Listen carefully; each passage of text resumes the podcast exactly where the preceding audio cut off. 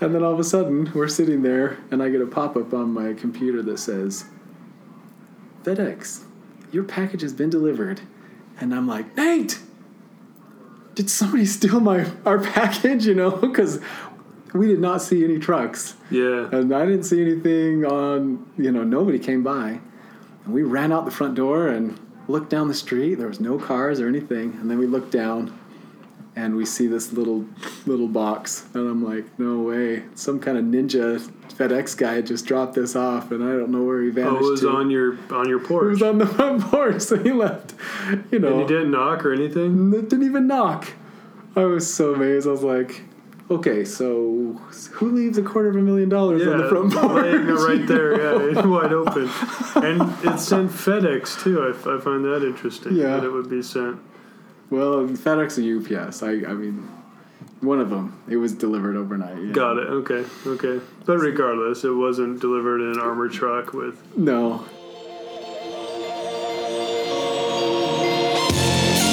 Business owners in Salt Lake City are proving that there are a million ways to discover your story and make a living. We're going to their turf to talk with people who are doing exactly that. I'm your host, Clyde Mead, the CTA Community Supports. I believe in inclusion, social capital, and employment for all. A commonwealth. Commonwealth. Welcome back. This week we've got a fun podcast for you with a cryptocurrency startup discussion with Calvin Waite. Um, quick introduction Calvin Waite and Nate Davis are co founders of a cryptocurrency startup here in Salt Lake City, Utah called CoinBook. They've been involved with Bitcoin and other digital currencies since 2013. Over the years, they've been active in the crypto world, mining Bitcoin and other coins, working with developers, and even creating high frequency trading algorithms. Calvin, the CEO, has a master's degree in finance from the University of Utah and has worked as a financial analyst for many years prior to this venture. Nate, the CTO, has been a vice president of information systems and is a very talented coder and networking engineer. They make a pretty good pair. In the early days of altcoin, Nate worked on various core wallet software and has learned to build wallets from scratch. Together with a team of powerful lawyers and accountants, they're taking on the biggest players in the space by starting a Bitcoin exchange in the United States. Again, centrally located here in Salt Lake City, that will trade against the US dollar itself. Feel free to connect with Calvin on LinkedIn or by searching for coinbook.com. With that, let's get into today's conversation. All right, it's working now. We're set. So, Calvin Waite, who are you? Where are you from? What do you do? Yeah, so my name is Calvin Waite, and I am the CEO of CoinBook. And CoinBook. Yes. So we're found at coinbook.com.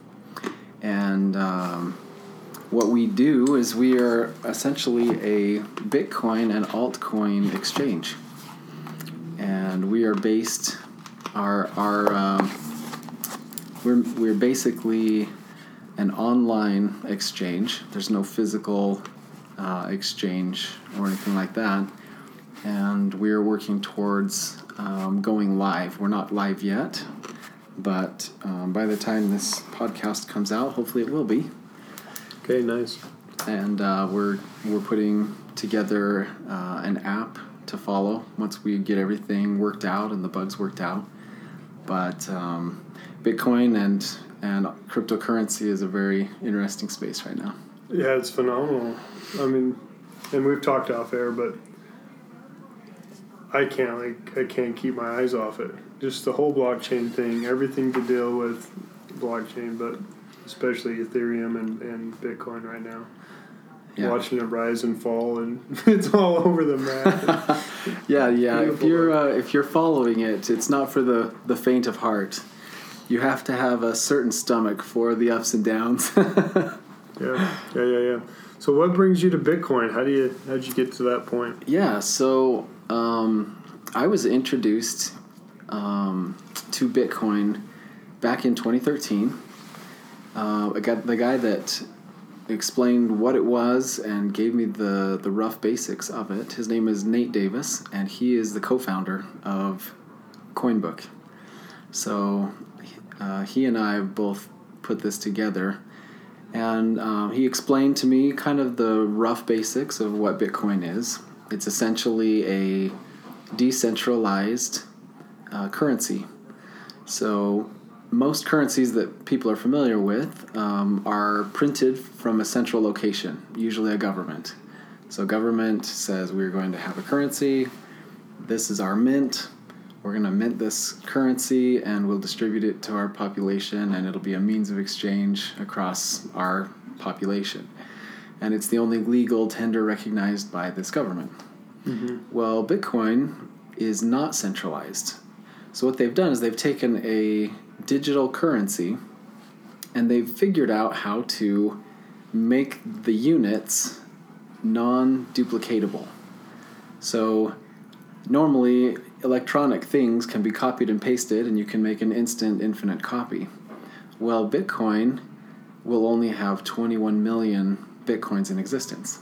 There will never be any more and in fact there can be less when people lose them or they they have they have them on a, a hard drive that crashes and is unrecoverable so 21 million is the cap and the interesting thing about that is that it's i think it is the first currency that i've ever heard of that is deflationary not inflationary Mm-hmm.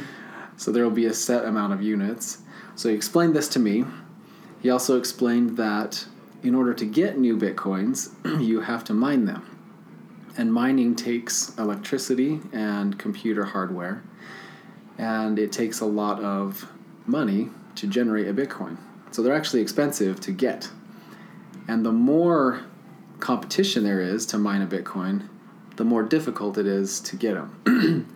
because the there's an algorithm that increases the difficulty so that more bitcoins are released every 10 minutes on a set schedule.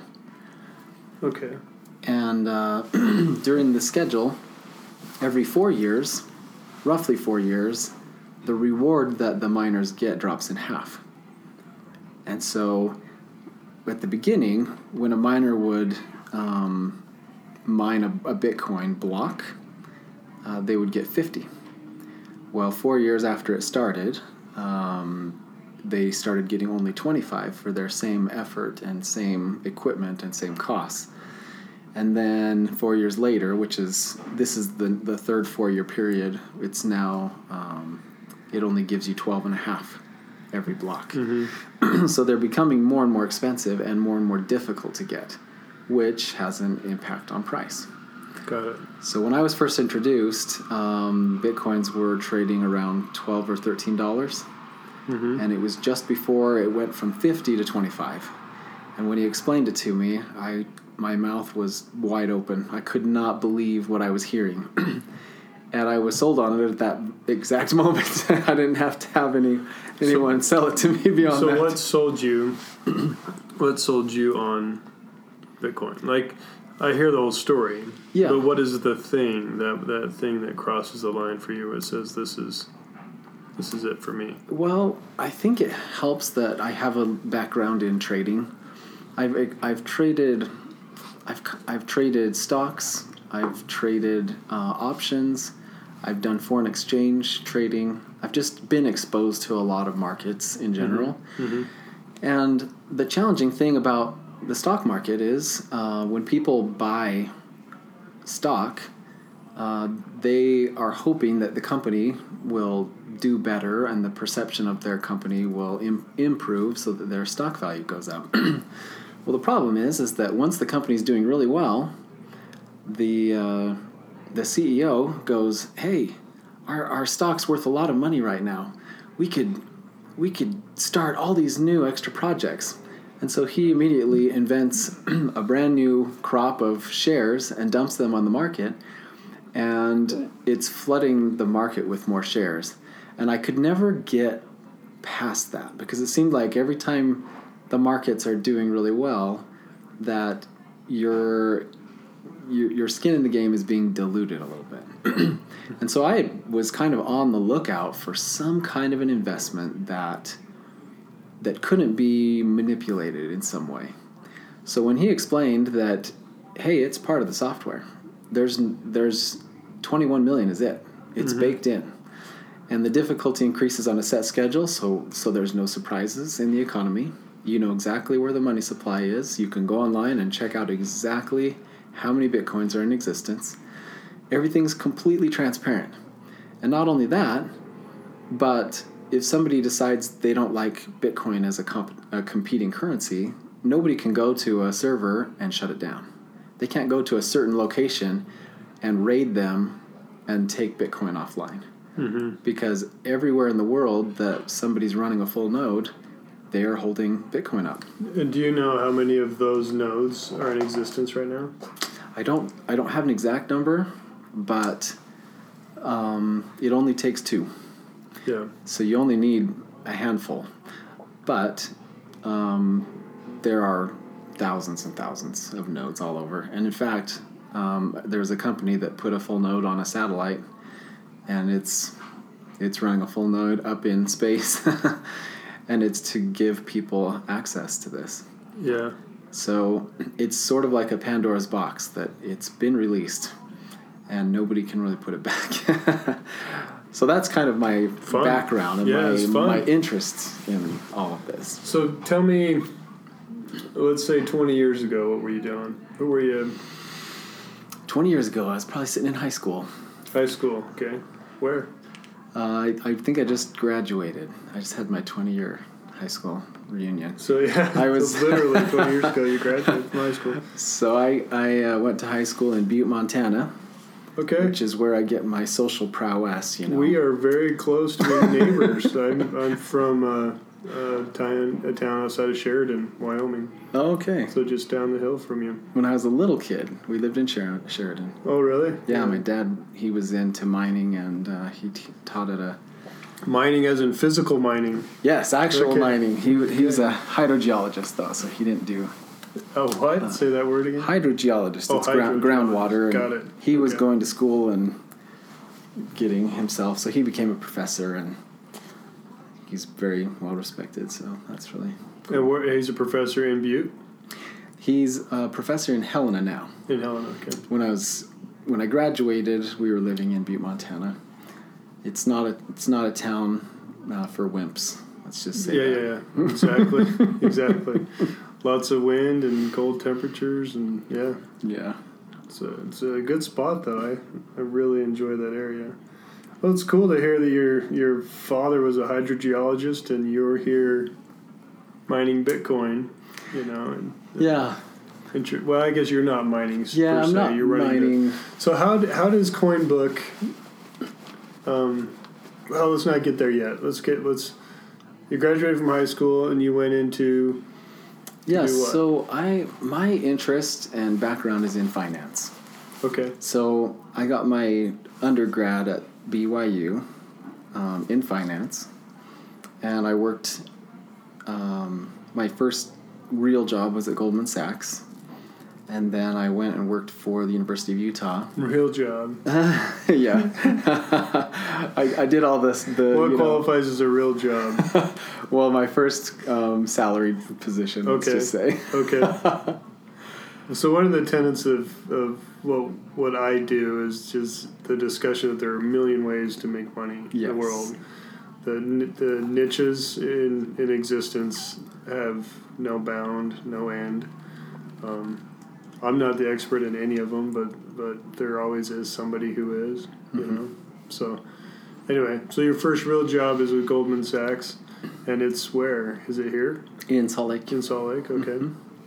Yeah, so I worked there for just a little bit, and then I um, became a financial analyst at the University of Utah, and worked there for quite a bit longer, um, probably three and a half years or so, Mhm. something like that.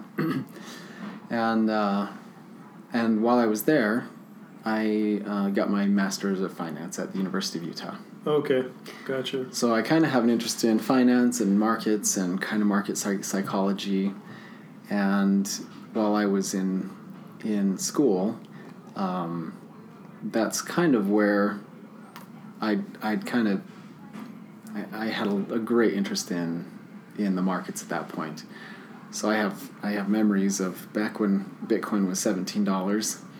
I was sitting in in the mergers and acquisitions class in my master's degree at the University of Utah, and and uh, I've got my laptop up, and I'm watching the price of Bitcoin go up and down, and, and the dudes on either side of, of me were, you know, just like, what is this clown doing, you know? Especially being in the financial market world. yeah, that's. I mean, it's pretty radical. It was a radical time to, to, to enter that market for sure. Well, yeah, because when Bitcoin began, it was sort of a, it was known mostly for illegal activities and drug and money laundering, and people kind of look at me because, you know, I'm I'm a pretty clean cut guy, and they're just like, why? What are you doing here in this space? So what about you do and not know? but uh, but I wasn't interested in why they were using bitcoins. I was interested in the technology and the fact that it was an incredible investment. You know, where do you buy something that's limited in number, that's hard to get, and is more difficult over time? I mean, it's it's the perfect combination of a good investment. Fantastic. So, at what point do you go from your real job to full time Bitcoin? Are you there now?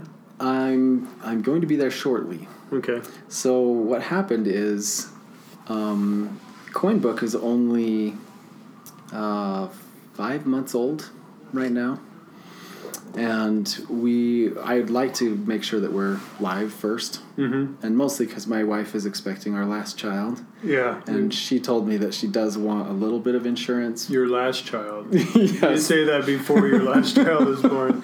Okay. Yes, uh, we've we we have four boys and a girl, and we've got one last boy on the way. So I think we've Well, congrats. we're there.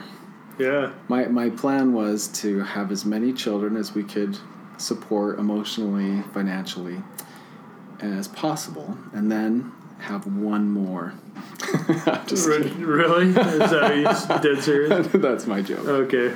Just to stretch it, right? You got to keep yourself stretched. I've, I have four myself, so I've got to.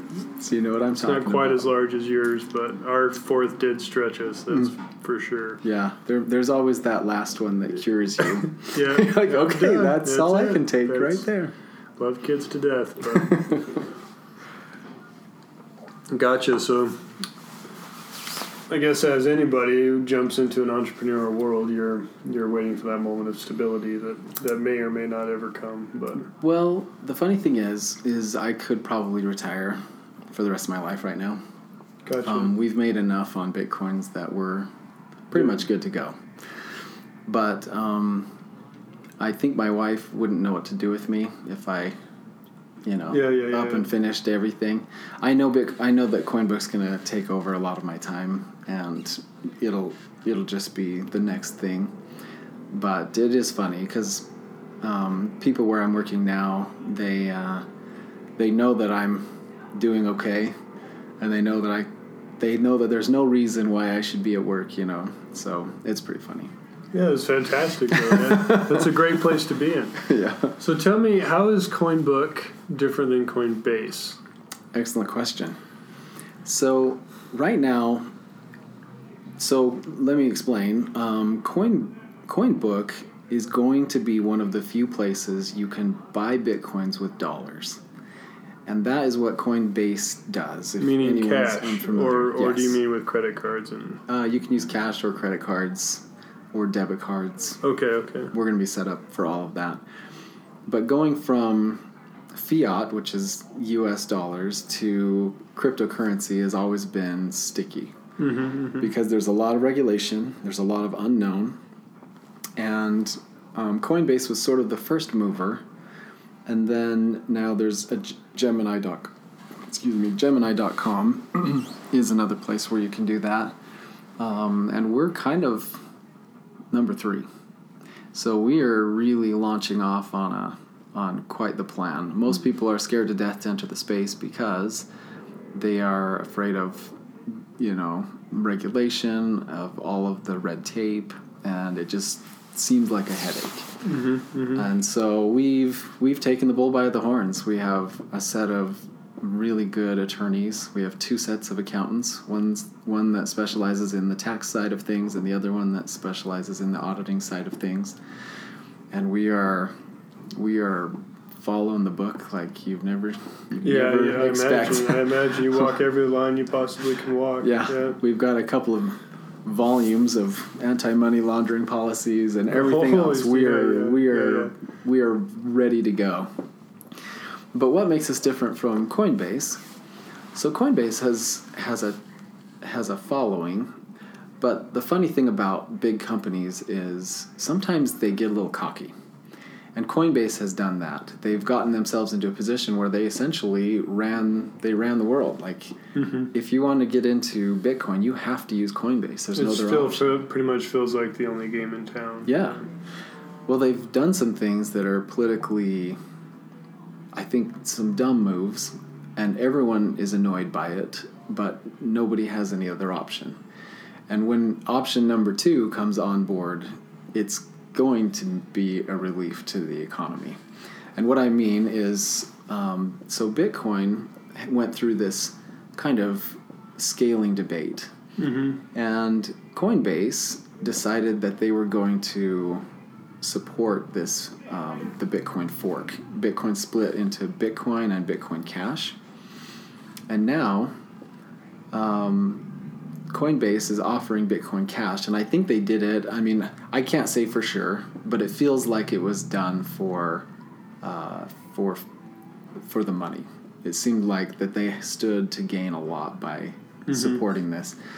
What they did is they've confused everybody. there are people that think that Bitcoin Cash is Bitcoin, and there are proponents of Bitcoin Cash that try to say that Bitcoin Cash is Bitcoin. The result of that is people are losing their money because if you trade if you transfer Bitcoin from a Bitcoin wallet and deposit it into a Bitcoin Cash wallet, those coins are gone forever it's they're lost. And vice versa if you go from a bitcoin cash wallet into a bitcoin wallet those coins are gone. And because they were forked from the same chain the wallet can't tell you hey this isn't the right address because it uses the same algorithm to generate the address. So it says yep this is clear this is good to go. And so they've caused a, a lot of confusion and a lot of problems in, in the industry. And um, so there there's there are some problems. Let's just put it that way. What we're going to do different and what we're going to do better is we have um, some main philosophies that we are interested in, and our number one philosophy is transparency. What we've done is that our our fees or our profits are already built into the price. So when you buy bitcoins from us, um, that price that you pay is exactly the price you pay. So there's no surprises, there's no confusion. Um, if you trade on other platforms, you'll buy bitcoins, and then you'll notice that you just also spent $150 in a fee that that they just slapped on top Yeah, of it yeah, you bet. and it leaves a bad taste in your mouth. But with us, if you like the price and you're ready to buy, you buy it at that price, and that's the only price you pay. So that way, people feel like, hey, you know, I'm not getting sideswiped after I've done a transaction. So that transparency is very important. The next thing that we're doing is we're encouraging our customers to hold their own wealth. We are happy to be an on ramp and an off ramp between Bitcoin and cash um, from dollars. And um, but what we want is we don't want to be a hub where we're holding everybody's money. we don't intend on being a bank. A bank, yeah, okay. I mean, we will protect that, and it'll be under the the highest security possible. But if you're buying Bitcoin as kind of a plan B or an alternative or an investment, you want to hold those coins yourself. so we've partnered with some of the major um, hardware wallet uh, companies, and we are selling their wallets on our site for, at a discounted price so that if you have bitcoins you can buy the bitcoins you can transfer onto, a- onto a physical device and you can keep them in a safety deposit box. You can keep them at your house in a safe. Like put your cash under your pillow. Huh? Exactly. You can make your own decision on where it goes and how it hangs out. Right, because what if Coinbase's site goes down, or what if they get hacked? Where do you stand? That's pretty awesome. I love that idea. Yeah, so this way, everybody that is a customer of ours, they are they are in charge of their own wealth. We don't. We're not a central hub for everybody's wealth. We- We're not another bank in the landscape. So how does a person? So I like the idea in, in theory, and I need to obviously we just need to talk about it more. But how does a person like uh, guarantee that my thousand dollar iPhone X doesn't just melt and there goes my money? Yeah. great point. I mean, I know there are plenty of um, wallets for phones, and I think there are certain backups you can do. And I'm not familiar with all of them, but I'm very familiar with the products that we offer. There's a company called Trezor, which is a company that we like the most. Uh-huh. and it's a physical device. It plugs into a USB port. And how Bitcoin works, and how Bitcoin is hacked, let's just say it this way, is somebody gets onto your computer. Let's say you've downloaded a wallet onto your desktop. Mm-hmm. They get into your computer, and all they have to do is hunt for your private keys. Yeah. And there's a little file called wallet.dat. Got it. Yeah. Once they've copied that file and have a have a copy of it, they can send your bitcoins. And all all Bitcoin transactions are one-way transactions. So if they've been if they've been sent, they are gone. Nobody can reverse that transaction. Fantastic. So, where do you want to store your private keys? Do you want them on your computer that's got all these programs and software and downloads and updates? Or do you want it on a physical device where the only software that's on that is the manufacturer of this company? And all that happens is when you're ready to send bitcoins, you plug your USB device in and it has its own touch screen. And so you say, I'd like to send some bitcoins, and you open a browser because it interfaces with a, a um, Google Chrome extension, Okay. and it asks you to put your PIN in. Well, the cool thing about it is if somebody's reading your screen, like somebody's got some screen Yep. tracking software, the it's it's anywhere from a four to six digit PIN number, and the numbers are in different orders on the on the Trezor device every time. So you plug it in, and you're clicking different spots on the screen Mhm. every, every time to click your same PIN. So the heat map never looks the same. That's right. So they've done that to, to protect against it. And then when you send bitcoins from your Trezor device, the private keys are on the the Trezor wallet, and they are never they are never broadcast anywhere else. It just creates a transaction, and that text transaction that you would publish to the blockchain is the only thing that leaves that device. So it's uber secure. So then that brings brings up two questions. So what happens if my device gets corrupted, or what if Yeah. it breaks? Yep. Yep. Um, well, what what they what you do is when you set it up is you create a backup, and it asks you to write down twenty four seed words. And and if your wallet gets corrupted or broken or or even stolen, all you have to do is get another device, Mm-hmm. enter those 24 words in the right order and you're you're back to the races you have your money back so So this this other place that's holding your information. mhm. Um, how do we know that that place isn't can't be corrupted? You know, I, I don't know how to. yeah I don't have the right words to describe what I'm trying to. yes i know what you're there. saying you're saying what if trezor was in in cahoots Yeah, and tried to create a, a scheme And this Um, is paranoia talking, but, oh, but I mean, we're talking about welcome money, to so- Bitcoin. yeah, exactly, exactly. You've been there. so because the truth is, my kids lose my money all the time, right? I mean, Yeah. It's just how it is. It- yep It's my cash is no more safe in all reality. In fact, it being fiat con- currency is a pretty solid argument that Mhm. it's less. Yeah. Well, so Trezor wouldn't be selling any more Trezors the second that happens, right? They have a they have an economic incentive to do the right thing, but um, there's also um, they're they're also a product that's kind of released to the world. Every every company that loves to re- reverse engineer um, gadgets and, and items, you Mhm. know, Mhm. there's plenty that, that have a have a chance to see if there's anything weird going on, and clean. Got it.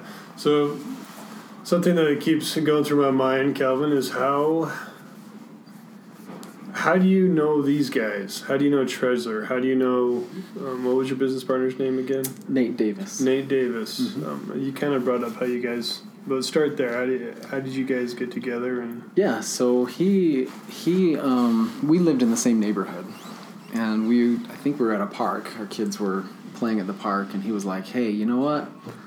I've been mining these bitcoins, and I've made like four hundred dollars." mm-hmm. I'm like, "You're doing what now?"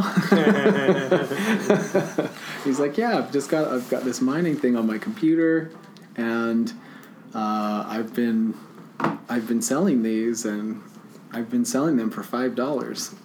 and I was just like, "Wait, wait, wait! You're telling me that you are mining a digital currency and it's worth more than a dollar?" yeah, I couldn't believe my ears. Yeah. Like, price tells you a lot because if it's worth more than a dollar, that instantly told me that these cannot be mass produced. They can't be copied indefinitely, and it and it told me that they're very robust because there's a lot of financial incentive for somebody to go in and And that knowledge is from your experience in past yes, markets and such. Yeah. Because Okay. how do you know a company's worth what they are? It's you look at their stock price and you're like, huh, well, their market cap is this. Mm-hmm. there's a lot of expectation from a lot of people that value this at X, Got it. you know, and, and markets are brutal. If you do something wrong and the public finds out, it's punished in the stock price. Yeah, yeah, yeah. So you two just started talking. yeah. So we just started talking about it, and I was sold on it the very second. And I bought my first 10 bitcoins from, from him. And th- at the time, it was trading at $12.50. And I said, you know what? I'll, I'll pay you a premium. I'll buy them for $150, $15 each. Man, I'd like to jump in that market right now, right? Yeah, I know. when I tell people I bought my first 10 bitcoins for $150, they're they're usually looking at me like, "How did you do that?" Yep. And then back then, how did you know it was a good idea, you know? Yeah. Well, it was, nobody knew. I don't. I think you knew. There's something inside you that knows that all the all the stars are aligning. It feels right, but not Yeah. everybody's willing to jump. Yeah. You know. I think a lot of people felt like you did, but a lot of people Didn't make the didn't move. jump. Yeah.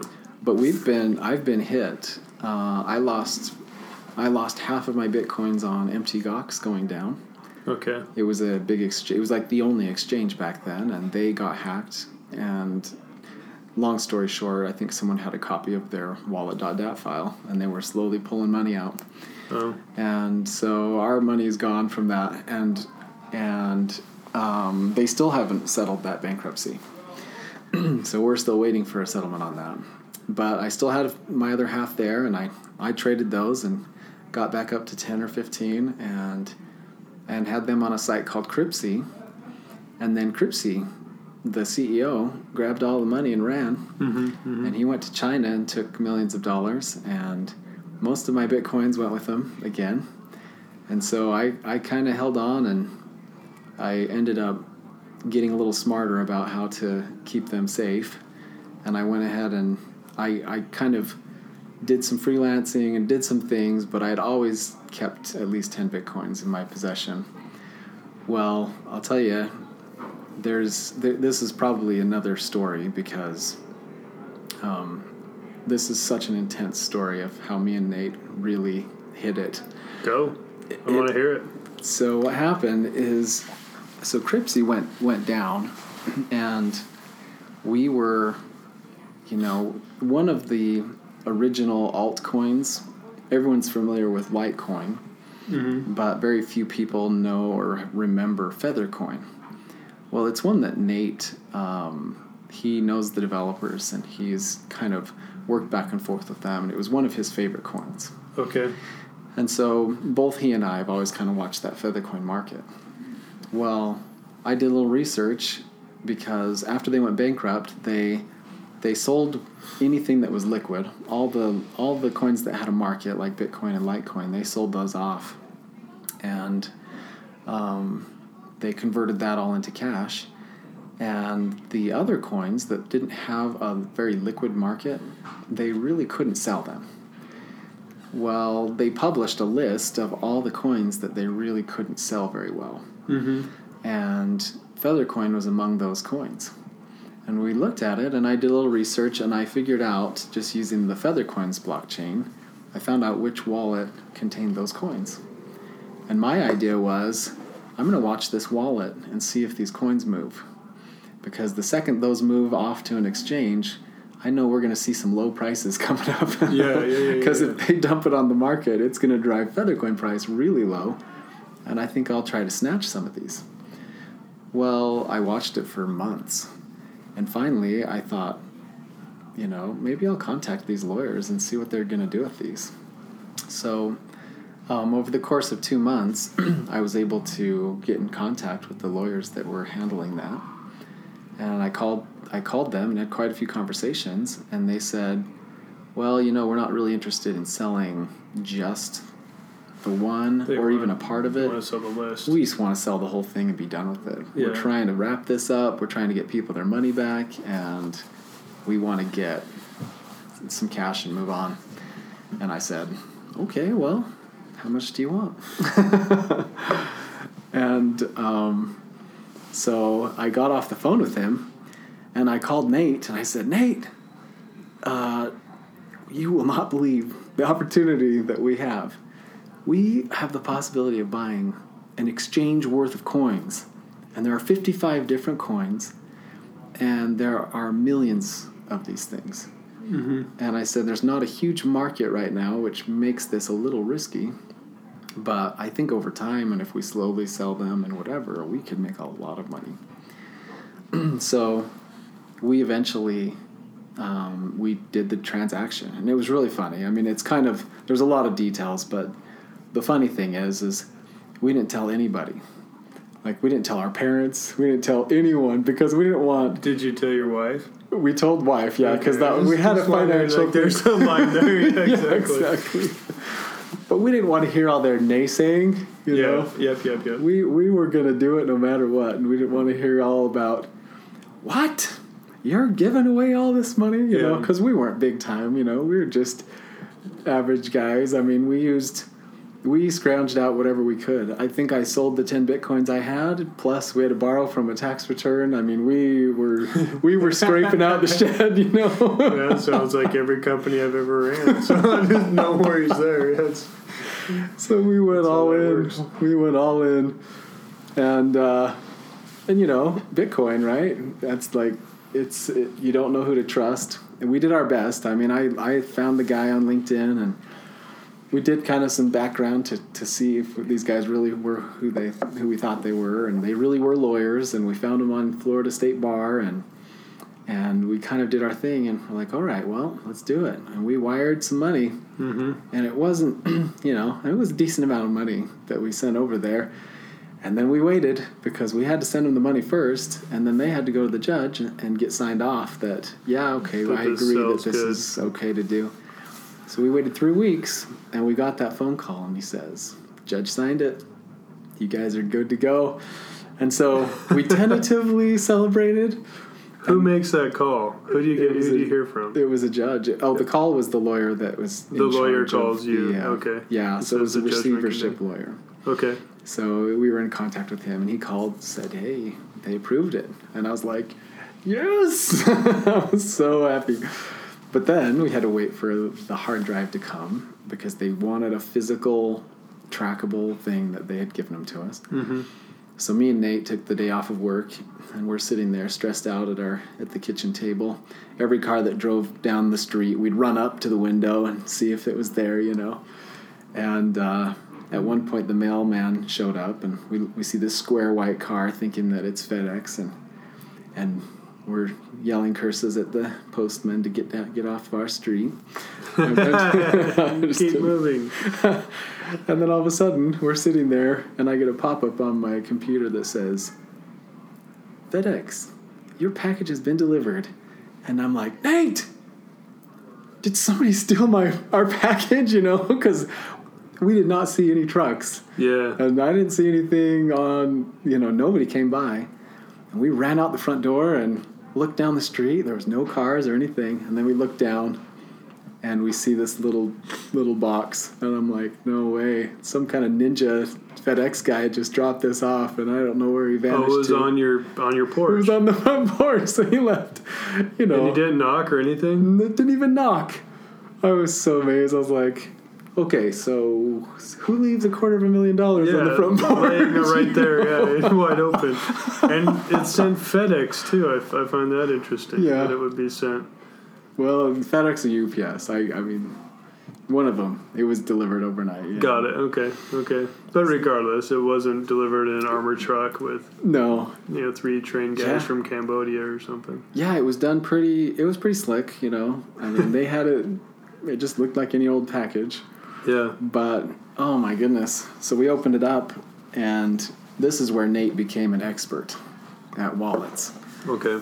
we realized that they weren't they weren't wallets that were you know out of the box ready to go it was a list of wallet.dat files Gotcha. They had to be turned into so something. he had to research what what needed to be added and he's created just the fort knox of security he's got everything all command line so what's what's Nate's background? How does he get to this yeah point? so he's a he's a vice president over um, technology at a medical company Okay. and he's just one of the smartest guys I've ever met. I mean, I'm not too bad, you know, as far as you know, technical things, but this guy's just off the charts. He uh, he not only kno- knows like networking and um, you know, kind of hardware and software. Like he can build his computers and create networks and do all mm-hmm. that.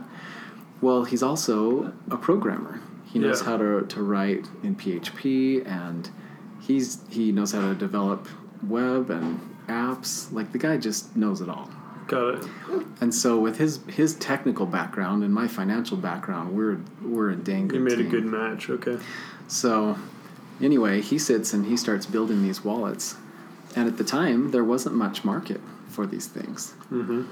But we got the coins a year ago in four days.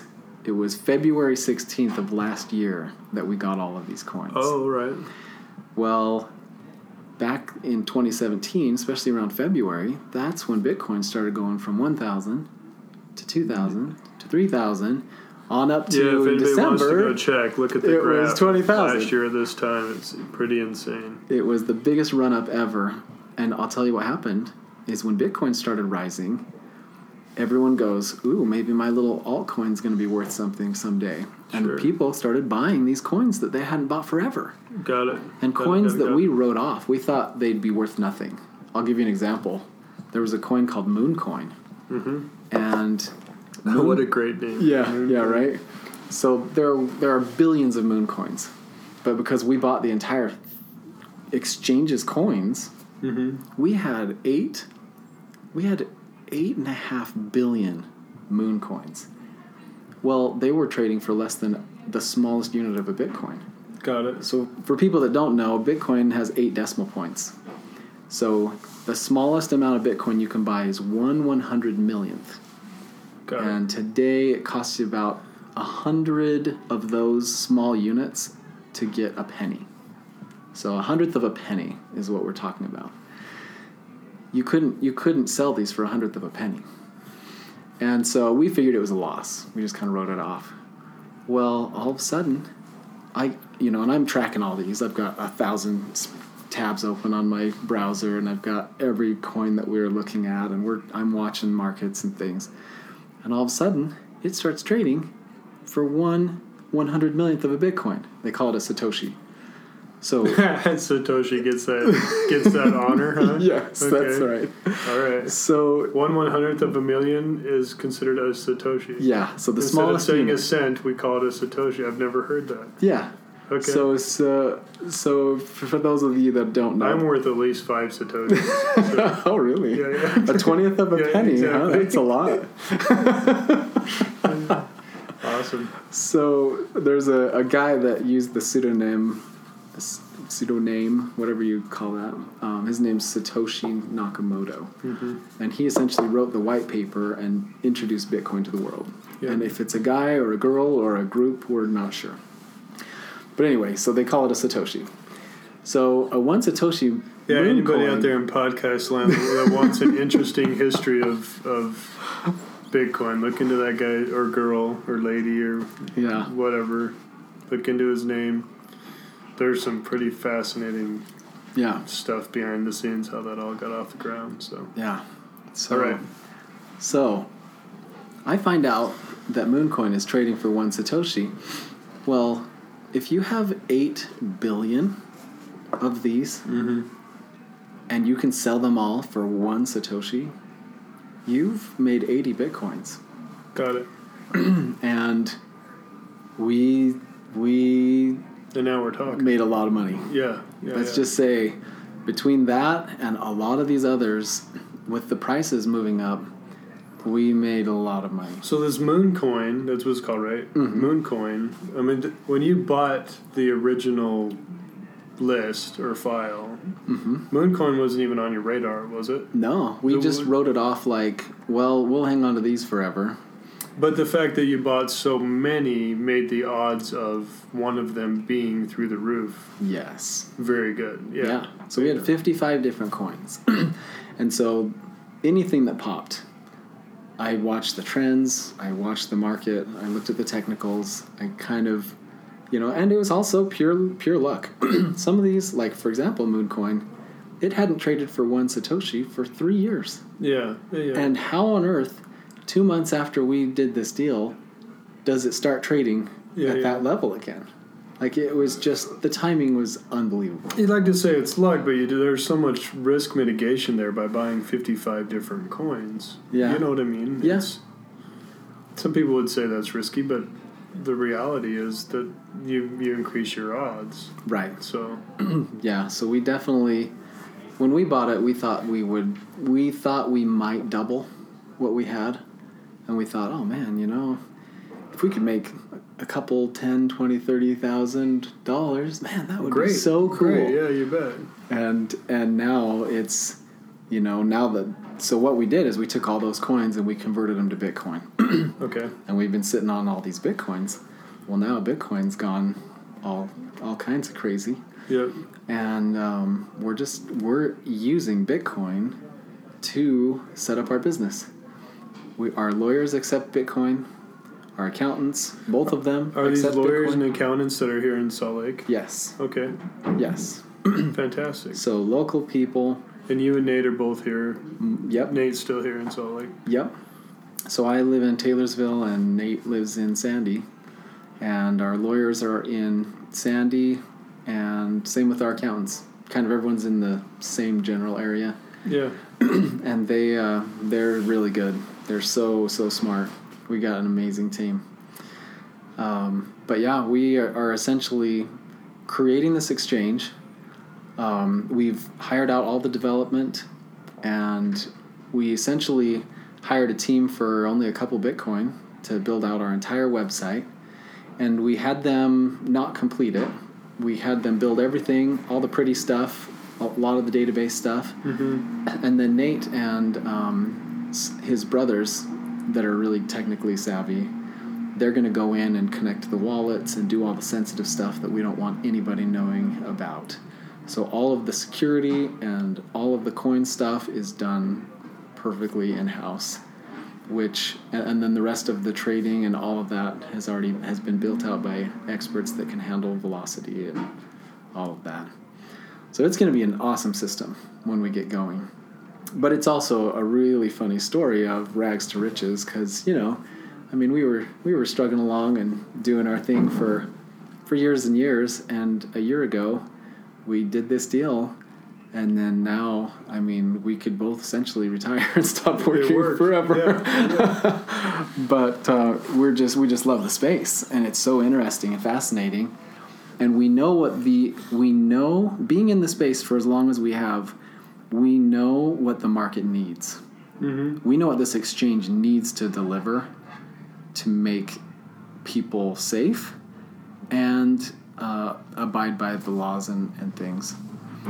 To be fair, though, our lawyers are, are im- very amazing. They've they have taken a limited knowledge of the industry and ran with it.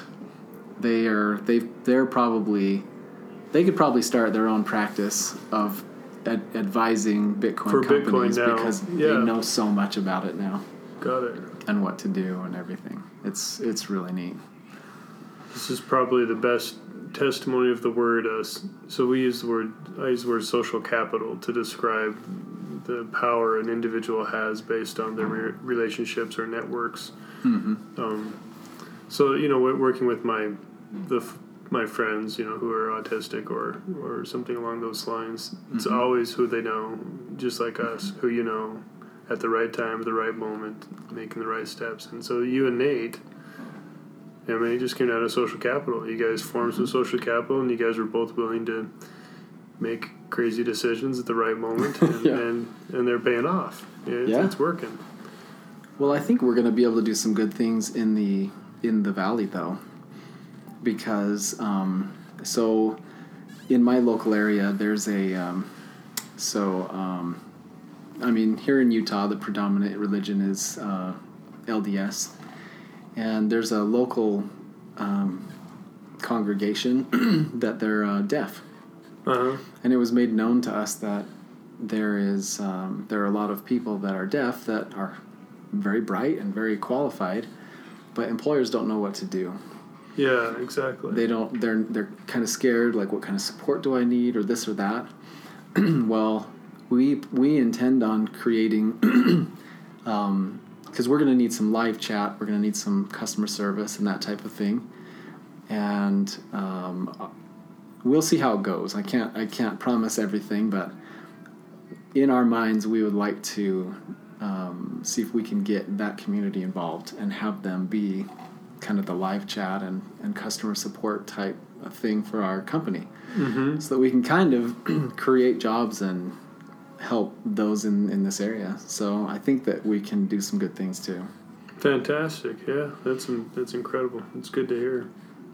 That I mean, that's how any good thing happens, right? It's it's uh, people who who recognize that groundswell when it's when it's just beginning and and Yeah. tie it into the right places at the right time. So Yeah.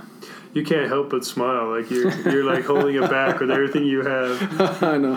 Feeling pretty. I should have talked to you a year and a half ago when when the ground Yeah. was still a little shaky and Oh man.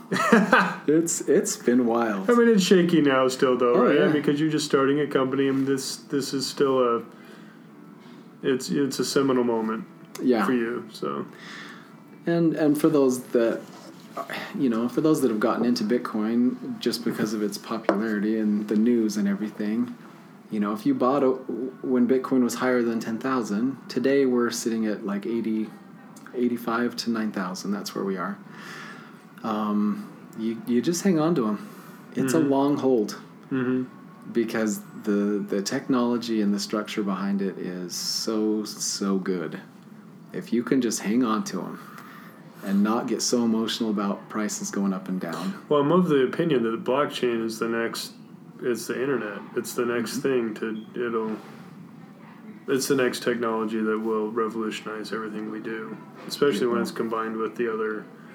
Well, it's artificial intelligence gets involved, those kinds of things with with something as secure and robust as blockchain. Yeah. So, yeah. Any any other words of wisdom for? Well, we have a we have some. I mean, it'll be amazing this year.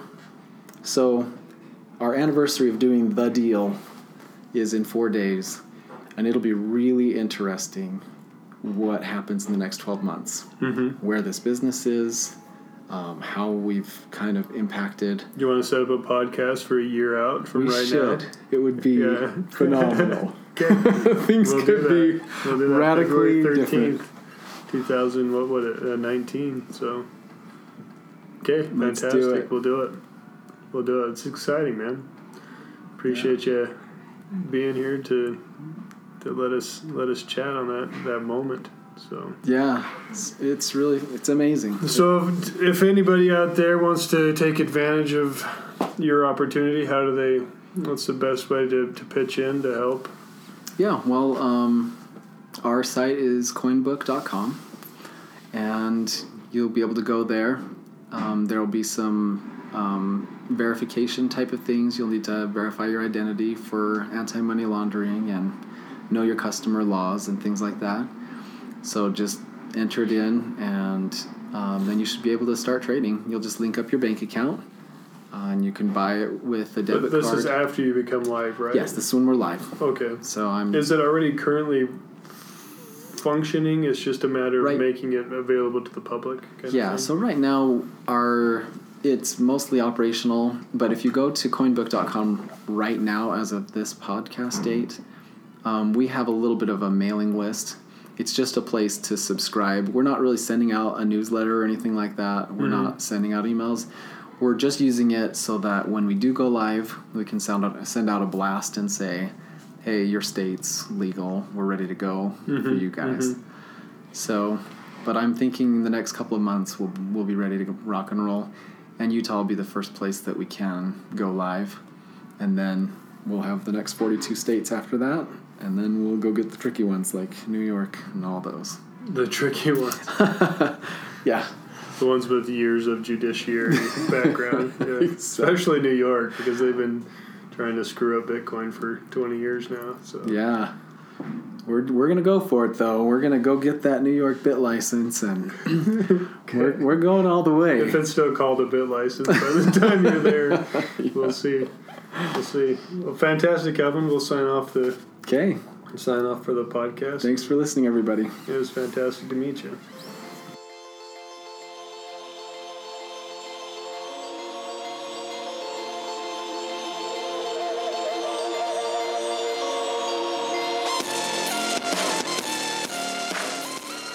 When you need to know something, remember, you're not the expert, but somebody is.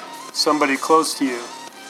Please like our Commonwealth podcast, leave us a five star review, and help us grow our network of inclusion and business niches for everyone here in Salt Lake City. Thanks for listening, and until next time.